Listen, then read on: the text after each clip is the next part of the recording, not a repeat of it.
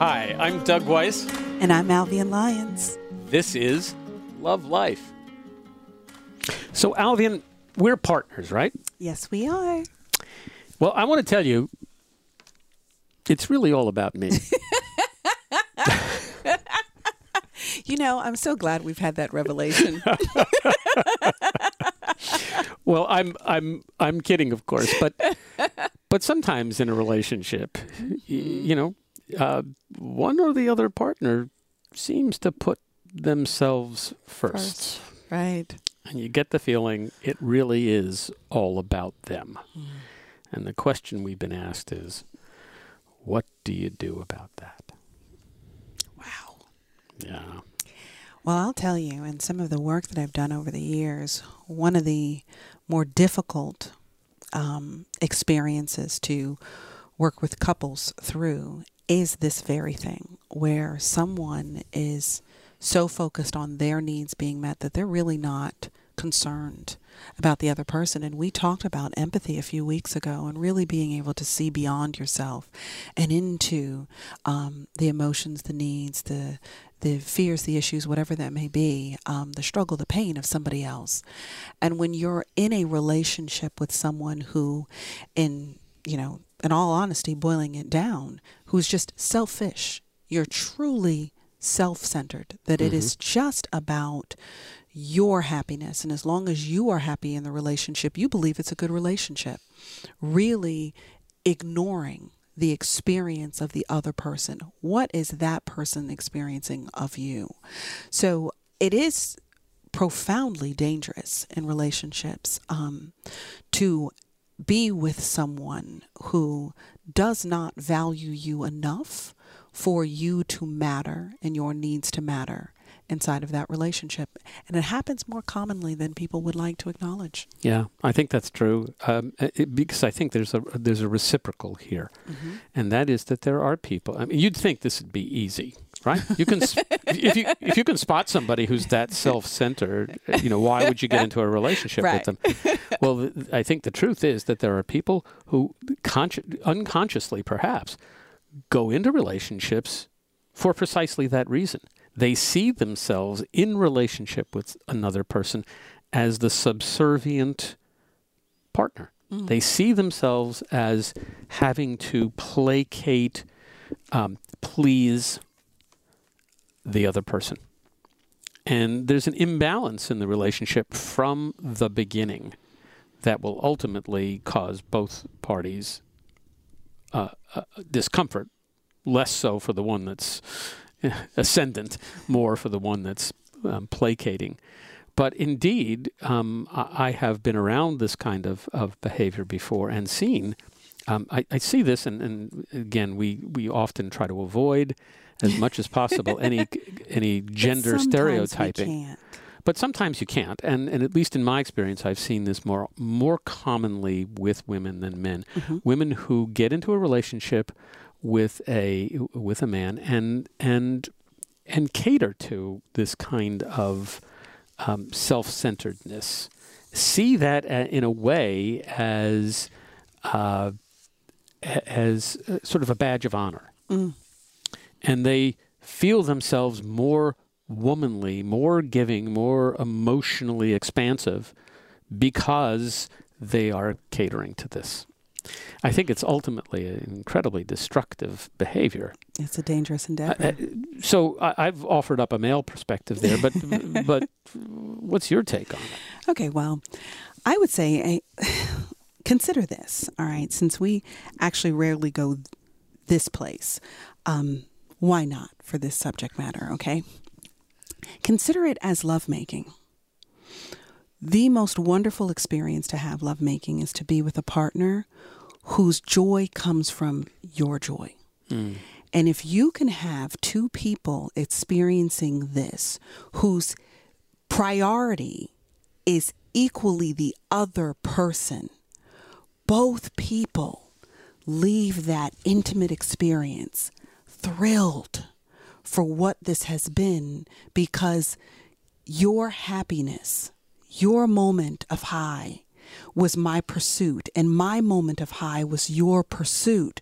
So what what happens in that space is one of the most incredible spaces you will ever have. And if we were to take that from its horizontal space and turn it into its vertical space, relationships need to be about mutually being interested in the joy of the other person, not at the expense of one's own, but rather that I am choosing a relationship with someone who's just as interested in pleasing and being there and satisfying me as I am them. So there is a beautiful and healthy reciprocity that exists that we can be very aware of horizontally, but tend to be very ignorant of vertically. So when we're looking for who we should and how we should date, watch for the little things in terms of when I get into a car. Do I even bother? It's like the Bronx Tale. If anybody's ever seen that mm. movie, and he's and one of the main characters says to Calogero, who is the main character, that when you're choosing a girl, open her door, and then watch to see if she reaches over to open yours. This was back before automatic openings.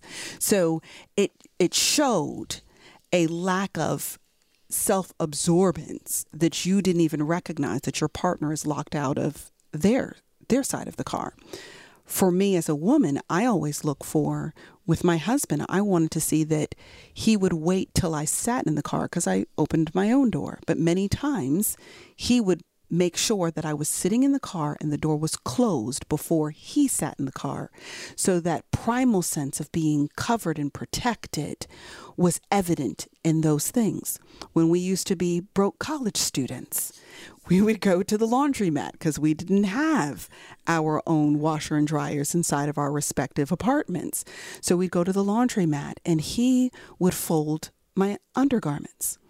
And as silly as it may sound, I loved the fact that something so small as undergarments that you can easily just put in the corner after you folded all the main things. Nobody would be offended.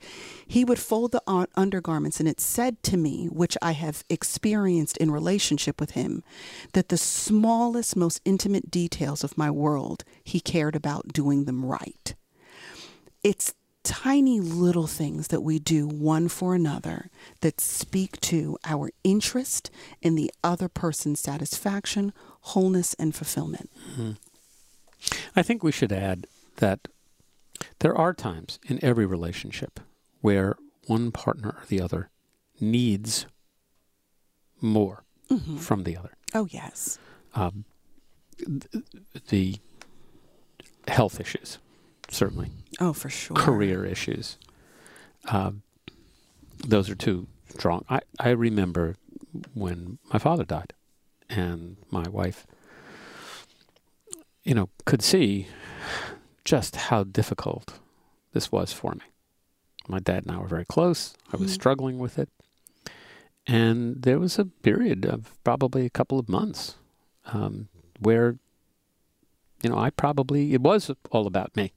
Um, I'd like to think it wasn't in, in, that quite in that extreme, but but I you know I, I wasn't that aware during that period. I was kind of you know down in the in the dumps. Pain and, will do that. And mm-hmm.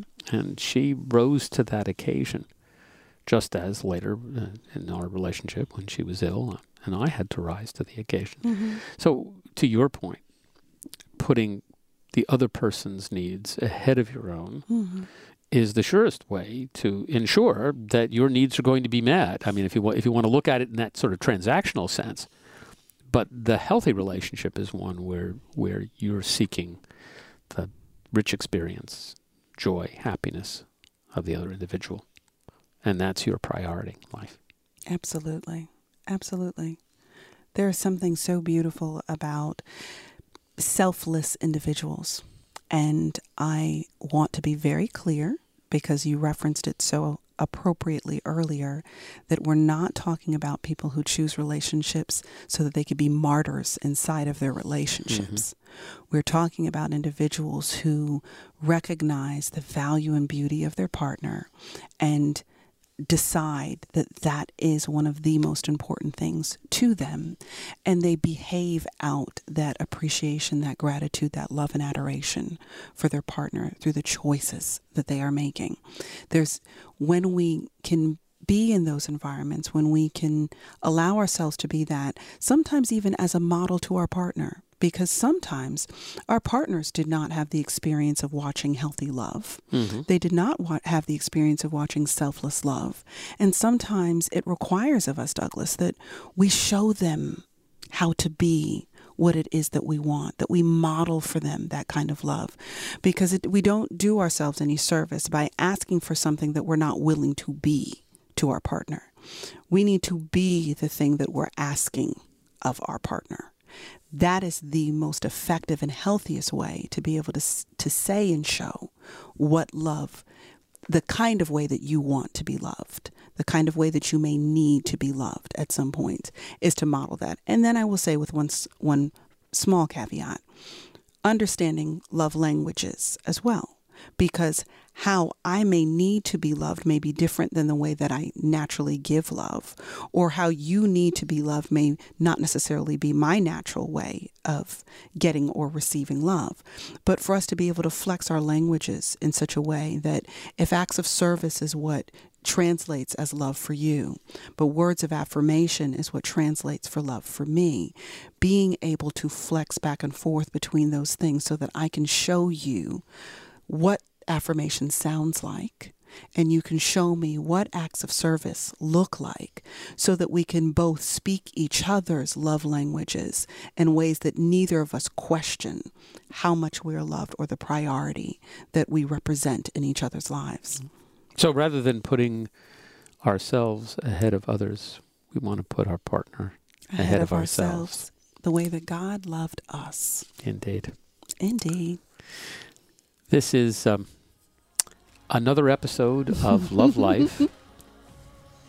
One of uh, one of our favorite things is to be able to respond to questions from listeners. We hope that if you have a question, you'll you'll send it to us at uh, at Alvian at lovelife.digital or Doug at lovelife.digital, and we'll uh, respond to you on the air that's it for this week. Mm-hmm. We want to thank you, our listeners. We love you guys. Our producer, Barbara Hamley, Todd Washburn, our recording engineer, and we'll be back with you next week. See you soon.